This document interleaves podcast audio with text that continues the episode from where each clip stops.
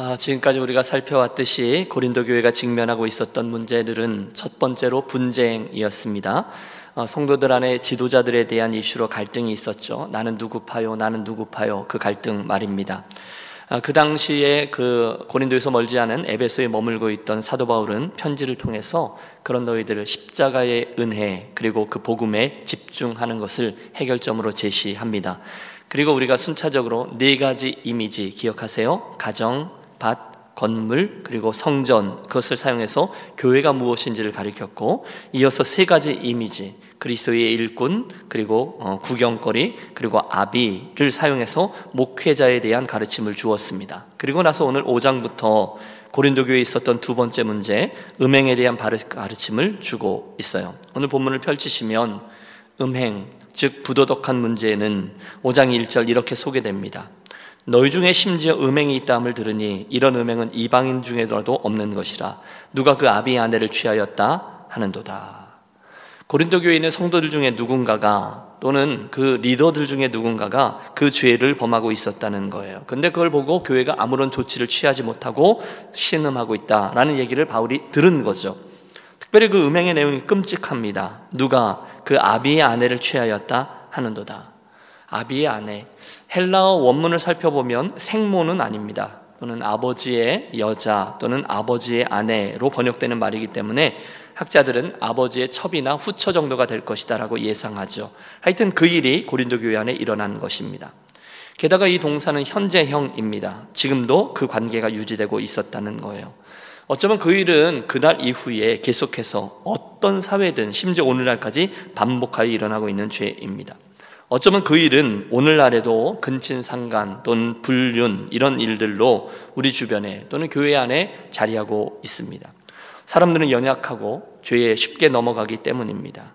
문제는 하나님이 보실 때 그것은 분명히 죄였다는 거예요. 그래서 1장부터 4장까지 분쟁에 대한 가르침, 고린도 교회를 분쟁으로 인해서 외적으로 힘들게 한 문제가 있었다면 이제 5장의 음행에 관한 문제는 교회를 내적으로 힘들게 한 문제다. 우리 이렇게 규정할 수 있습니다.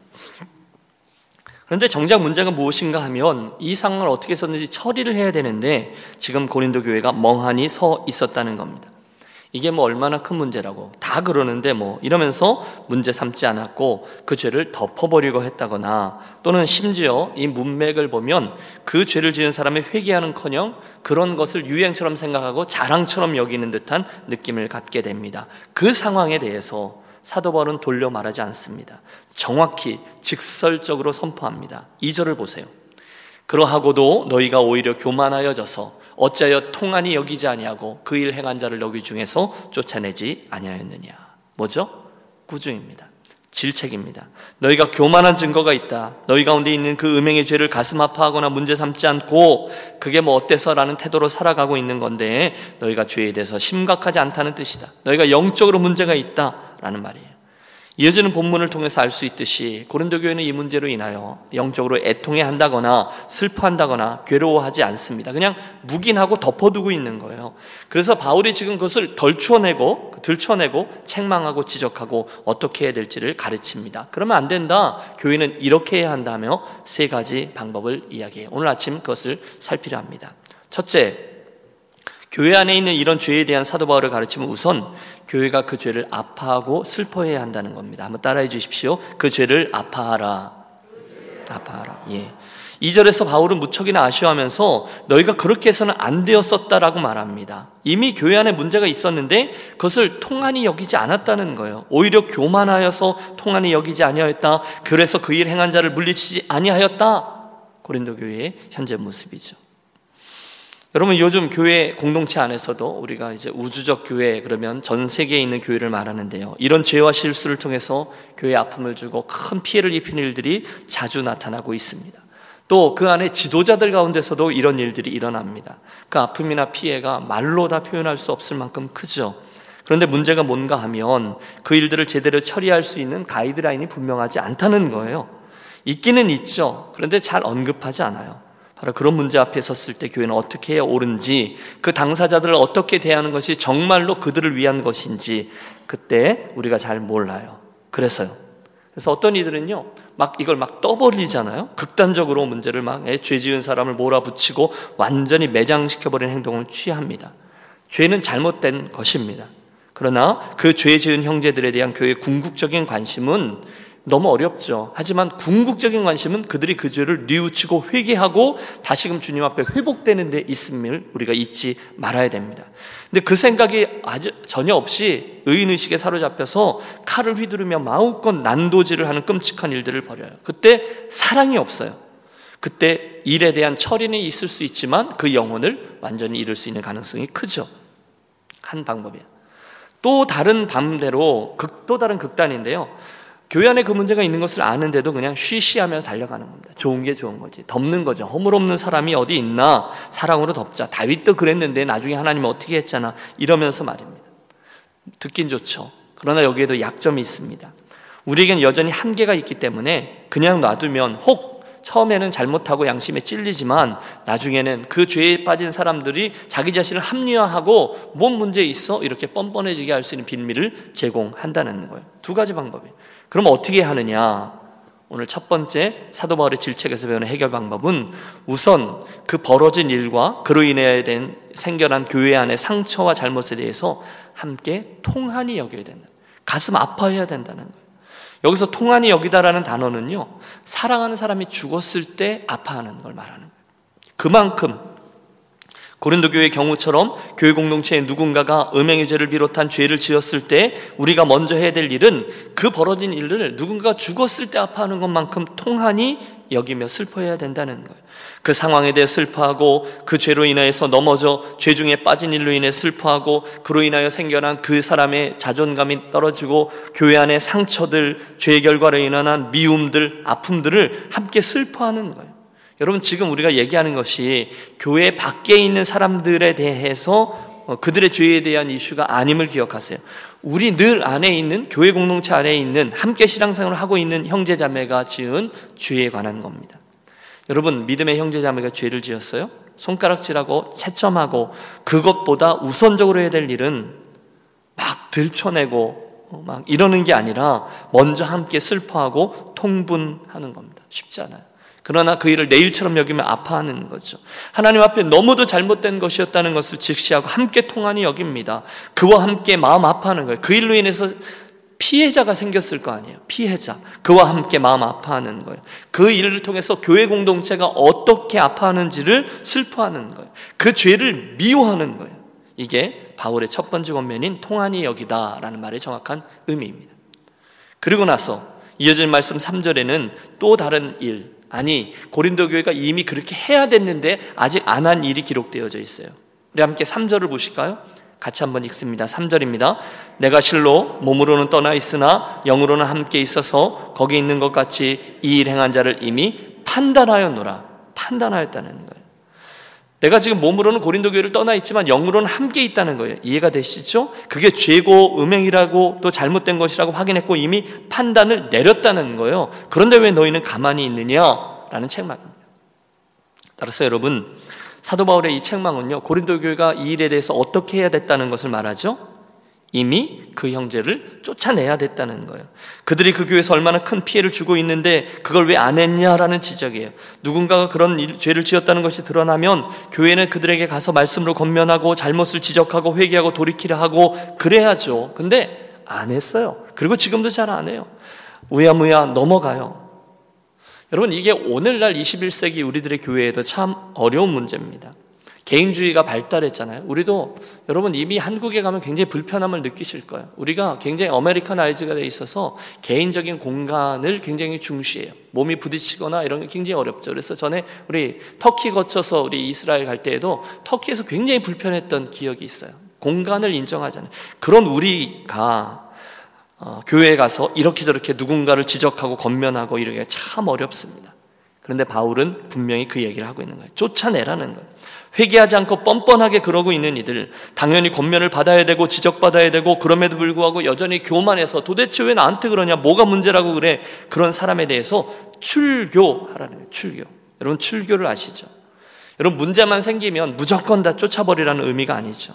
성경에 나오는 방법이 있어요. 우선 대표자가 가서 권면합니다. 제가 가는 거죠 그다음 두세 사람이 가서 권면하는 거예요. 아마 당회원들 중에 유력한 분들을 모시고 가서 그분과 관련되어 있는 그분을 회개하실 수 있도록 권면해야 되죠. 하지만 그 끝까지 자기 생각을 고집하고 회개 기회를 거절하고 죄를 반복하면 지금 이 이야기의 장본인이 그랬겠죠. 당연히 출교시켜야 된다는. 왜 그렇죠? 그냥 두면 그 사람도 그렇고 그 옆에 있는 다른 성도들도 그렇고 뭐야 뭐 이거 죄를 지어도 그럼 뭐 그냥 넘어갈 수 있는 거구먼 교회가 점점 더 상황이 나빠질 수가 있기 때문이라는 거예요. 그래서 바울이 그런 용어를 쓴 거죠. 내가 이 형제를 이미 판단하였노라. 잘못된 거예요. 죄에 빠졌어요. 회개해야 합니다. 그런데 계속 겉면에도 말을 듣지 않으면 쫓아버리라는 거예요. 무서운 말씀이죠. 현대교회에서 이것은 잘 일어나지 않습니다. 좋은 권징이 잘 되지 않아요. 너무 가볍게 여기서 남발되거나 그래서 당신은 뭐 이러이런 이권 때문에 당신이 출교요. 뭐 교회가 너무 가볍게 아무도 이해하지 못하는데 그 리더들 몇 명이 그냥 이기주의적으로 그렇게 행하는 잘못된 권징이 있을 수 있어요. 어, 또는 어, 그 사람 눈치 보여서 그 사람과 관련된 사람들이 문제가 있어서 죄를 권면하고 회개하라고 하지 못하고 이런 양쪽의 의미가 있어요. 그런데 여러분 사실 이 출교는요 무시무시한 것입니다. 저는 저희 목회자 인생에 어, 그런 일이 절대로 일어나지 않게 되기를 바랍니다. 우리 교회 안에도 그런 일이 절대로 일어나지 않게 되기를 기도합니다. 그런데 교회사에 보면 그런 일들이 있었어요. 권면하고 회개를 촉구하고 다 했는데 끝까지 죄에서 돌이키지 않아요. 그때 마지막 순간에 교회는 어떻게 하라고요? 5절의 말씀이 그 이야기입니다. 5절입니다. 이런 자를 사단에게 내주었으니 이는 육신은 멸하고 영은 주 예수의 날에 구원을 받게 하려 합니다. 여러분 이게 참 난해한 구절이죠.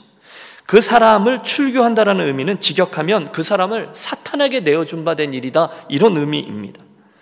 여러분 오해하지 마십시오. 교회가 처음부터 계속 그렇게 해, 처음부터 무조건 그렇게 해야 된다 이런 얘기를 하는 게 아니잖아요. 제일 마지막에 어쩔 수 없이 교회를 위해서 행해져야 하는 극단적인 선택입니다. 끝까지 죄를 회개하지 않을 때, 거기서 떠나지 않을 때, 교회의 거룩함과 순교를 유지하기 위해서 최후의 주체로 누구누구는 출교입니다. 오늘부터 그 사람과 더 이상 모든 교제를 금합니다. 라는 의미에서의 출교예요. 그때 본문에 의하면 그 사람의 그 형편은 사탄에게 내준 바 되었다라는 뜻이에요. 그럼 어떻게 됩니까? 그 형제는 지금까지 교회 안에 있었죠. 그때까지는 교회 공동체의 보호 아래에 있었어요. 하지만 이제 아니라는 거예요. 그게 사탄에게 내어준 바 되었다라는 표현인 거죠. 여러분 어떠세요? 자식들이 속을 썩여도 부모는 가정이랑 울타리 안에서 끝까지 저를 보호합니다. 그렇죠? 팔은 아내를 굽는다고 어, 그를 챙기며 때로는 책망도 하고 때로는 벌도 주고 때로는 그 아이를 달래기도 하고 설득도 하고 눈물로 호소도 하고 최선을 다해서 애를 씁니다. 그런데 끝끝내 그 아이가 부모의 뜻을 거역하고 계속 잘못된 길로 가면 어떻게 하죠? 네, 너는 내 자식이 더 이상 내 자식이 아니다. 라고 얘기를 하죠. 마음엔 사랑의 마음이 있어요. 아픔의 마음이 있어요. 그러나 결국은 쫓아냅니다. 그럼 그 아이는 그때부터 엄마 아빠부터 오는 용돈도 끊기는 거고요. 보호를 받지 못해. 네 마음대로 해, 임마. 이게 바로 사도 바울이 본문에 사용한 문구 사탄에게 내어 주었으니라는 말의 의미입니다. 그래도 교회 공동체 안에 있으면 찔림이 있는 말씀도 듣고 권면도 받지만 일단 출교를 당하면 제 마음대로 사는 거예요. 그게 사탄에게 내어 주었으니 이런 의미입니다. 사단의 밥이죠. 아, 제가 오래전에 그리 LA 은혜교회 한기용 목사님의 설교를 듣다가 예화 하나를 기억합니다. 어, 그 선교 열심히 하는 어, 교회잖아요. 그래서 목사님이 그 아프리카 선교를 갔는데 아프리카 선 광, 광야의 어딘가를 이렇게 지나고 있는데 무리를 이루고 살아야 될 양 같은 한 마리가 홀로 떨어져 헤매고 있더라는 거예요. 그래서 현지인 가이드에게 물었대요. 쟤는 좀 위험한 거 아닙니까? 맹수들이 출몰하는데 이런 데서 저렇게 혼자 저렇게 돌아다니면 위험한 거 아니에요? 그때 가이드가 말해주더래요. 가이드가 이렇게 말했다는 거예요. 저놈은 성질이 지랄 같아서 그 공동체에 쫓겨난 거라고. 제가 그런 게 아니라 한 목사님이 하신 표현이에요. 그러니까 여러분 맛이 잘 안 나죠? 그러면서 영적으로도 마찬가지라는 거예요. 그래도 교회 공동체 안에 있으니 관심도 받고 말씀도 듣고 권면도 받고 기도도 해주고 하지 일단 교회 안에서 출교를 당했다 그러면 사단의 밥이라는 거예요. 교회의 단절. 이것은 무시 무시한 말이었습니다. 그러나 여러분 우리가 잊지 말아야 될 게 있어요. 그것은 교회가 징하는 그런 벌은 영혼이 그 영혼을 내어버리거나 최종적인 심판을 선언하기 위한 게 아니라 일시적인 고난을 저에게 줌으로써 그로 하여금 회개하고 돌이키기를 원하기 때문이죠. 그래서 교회 안에 바른 권징은 반드시 필요합니다. 정리해 보죠. 어, 지금 이 문제가 교회 안에 있는 형제가 죄를 지은 거잖아요. 그리고 회개하지 않고 돌이키지 않아요. 처음에는 가서 그 일을 통한이 여기고 또 둘째는 끝까지 말을 듣지 않고 교회 거룩함을 해하고 있으면 어떻게 하라고요? 쫓아내라는 겁니다.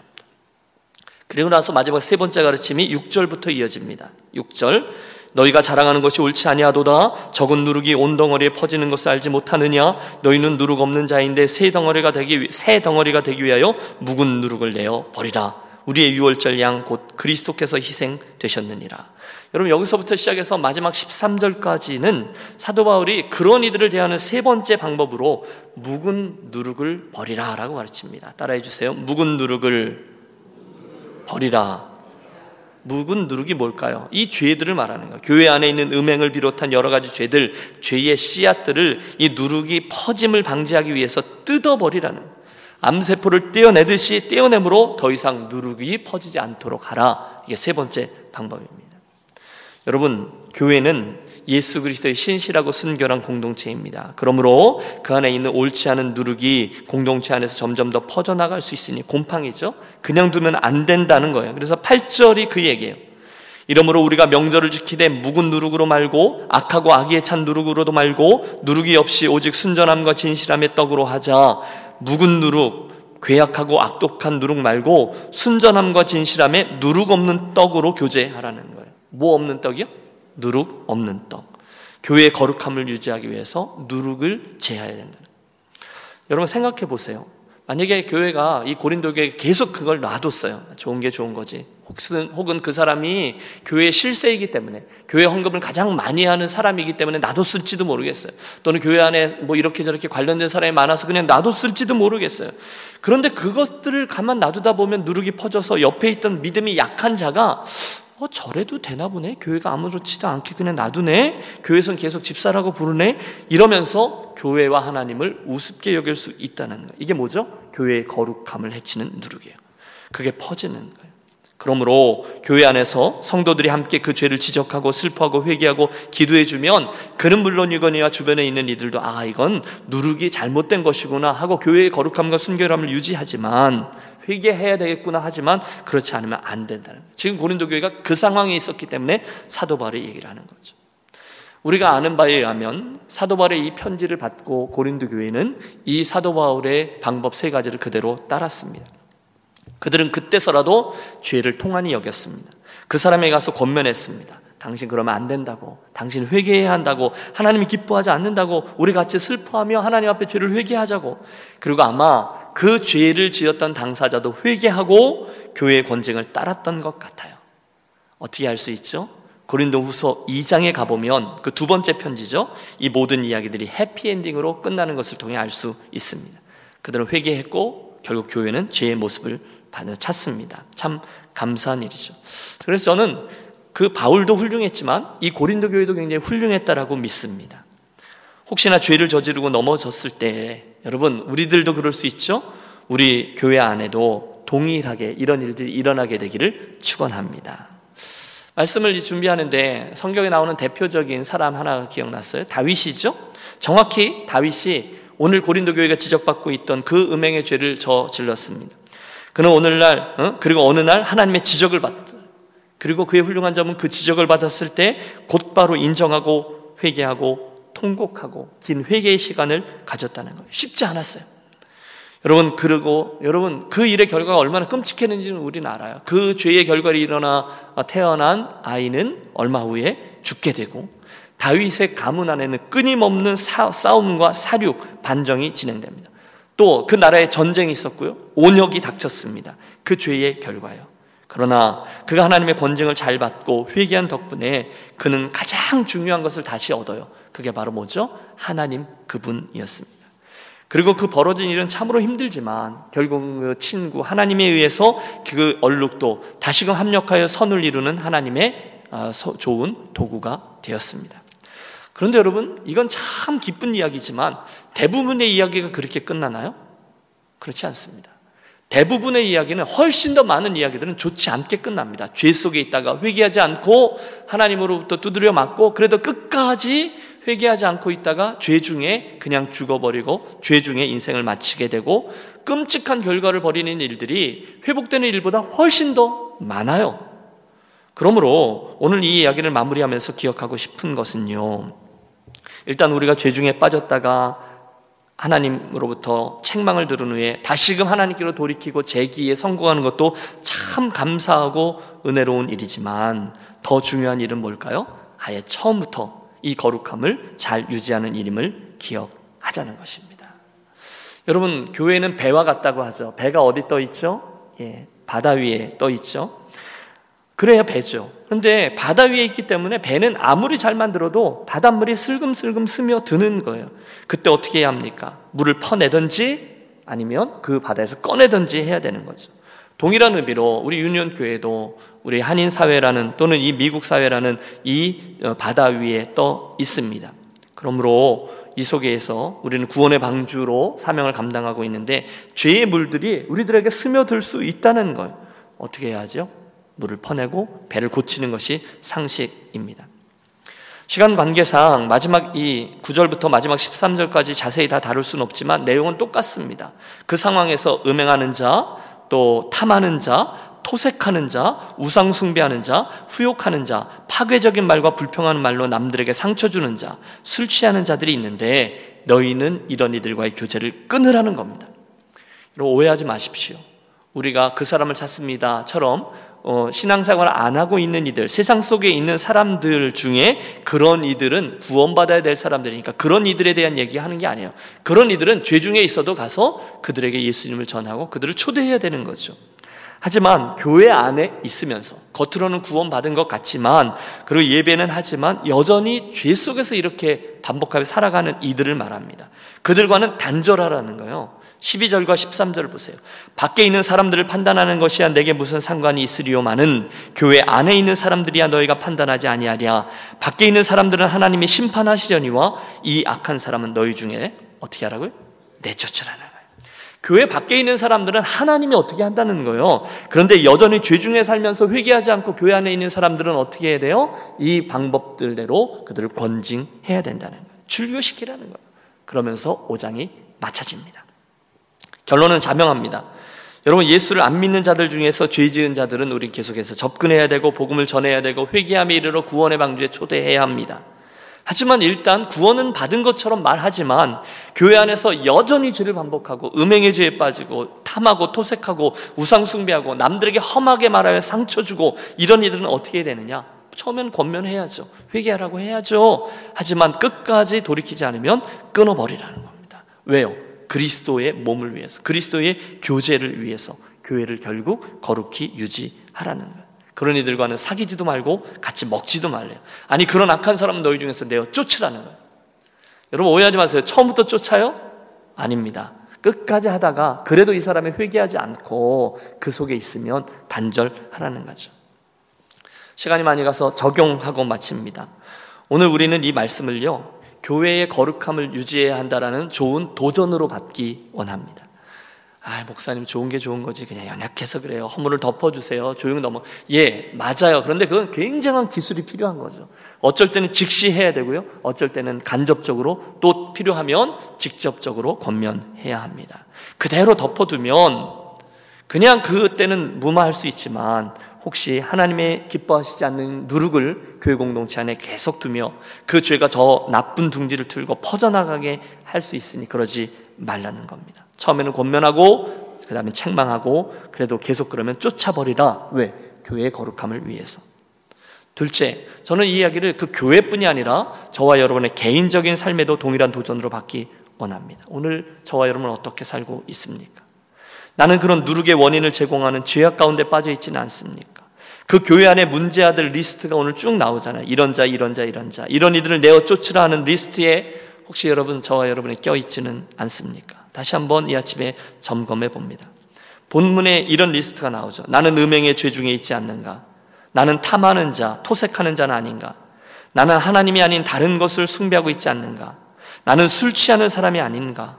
나는 후욕하는 자, 남들을 욕하고 비방을 서슴치 않고 해야 되는 사람은 아닌가?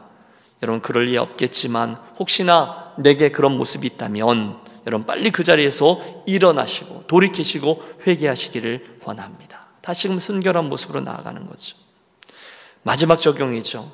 여러분 평소에는 우리가 이런 주제를 다룰 기회가 거의 없지만 오늘 본문에서 가르쳐 주고 있으므로 한 번 더 지적하자면 혹시나 여러분 우리가 예수 그리스도의 교회 공동체를 세워 나가다가 정말로 피치 못하게 교회 공동체 내에서 도덕적으로 교리적으로 죄를 범한 형제 자매를 치리해야 될 경우에는 이 권징의 목적을 잊지 않겠습니다. 그 교회의 치리는 반드시 사랑의 정신에 입각해서 진행해야 되고 반드시 교회의 거룩과 순결을 유지하기 위해서만 행해야 되고 마지막 셋째 반드시 그 목적은 하나님과 교회 앞에 그 죄를 범한 자를 회개시켜 회복시키기 위함입니다. 아, 그러나 아무리 그래도 이 방법은 처음 방법이어야 돼요? 마지막 방법이어야 돼요? 마지막 방법이어야 된다는 거예요. 우선 훈계, 말씀으로의 가르침, 그리고 권면 이런 방법이 충분히 진행된 후에 그래도 회개치 않고 죄 중에 거할 때 진행되는 일이고 혹시나 그 과정 중에 어딘가에 하나님의 은혜를 베푸셔서 그들을 회개하고 돌이키면 그들은 기꺼이 용서하며 다시금 받아주어야 되는 방법으로 진행되어야 될 것입니다. 결론 바라기는 우리 유년교회는 도덕적으로 또는 교리적으로 잘못된 선택을 끝까지 고집하다가 이런 출교나 징벌을 당하는 일이 없게 되기를 바라고요. 우리 교회는 끝까지 거룩과 순결을 처음부터 어, 정비형으로 잘 지켜나가는 복된 교회 공동체와 인생이 되시기를 주의 이름으로 축원합니다. 기도하겠습니다. 우리 아침에 기도하며 나아갈 때에 음, 그러므로 하나님 우리 교회 안에 이런 썩은 누룩이 자리하지 못하게 해 주십시오. 둘째, 혹 말씀을 듣던 중에 내 안에 그런 죄악의 리스트 중에 하나가 자리하고 있음을 깨달았다면 오늘 이 말씀을 내가 두려움과 떨림으로 듣고 회개합니다. 제 모습을 찾게 해 주시옵소서 기도합니다.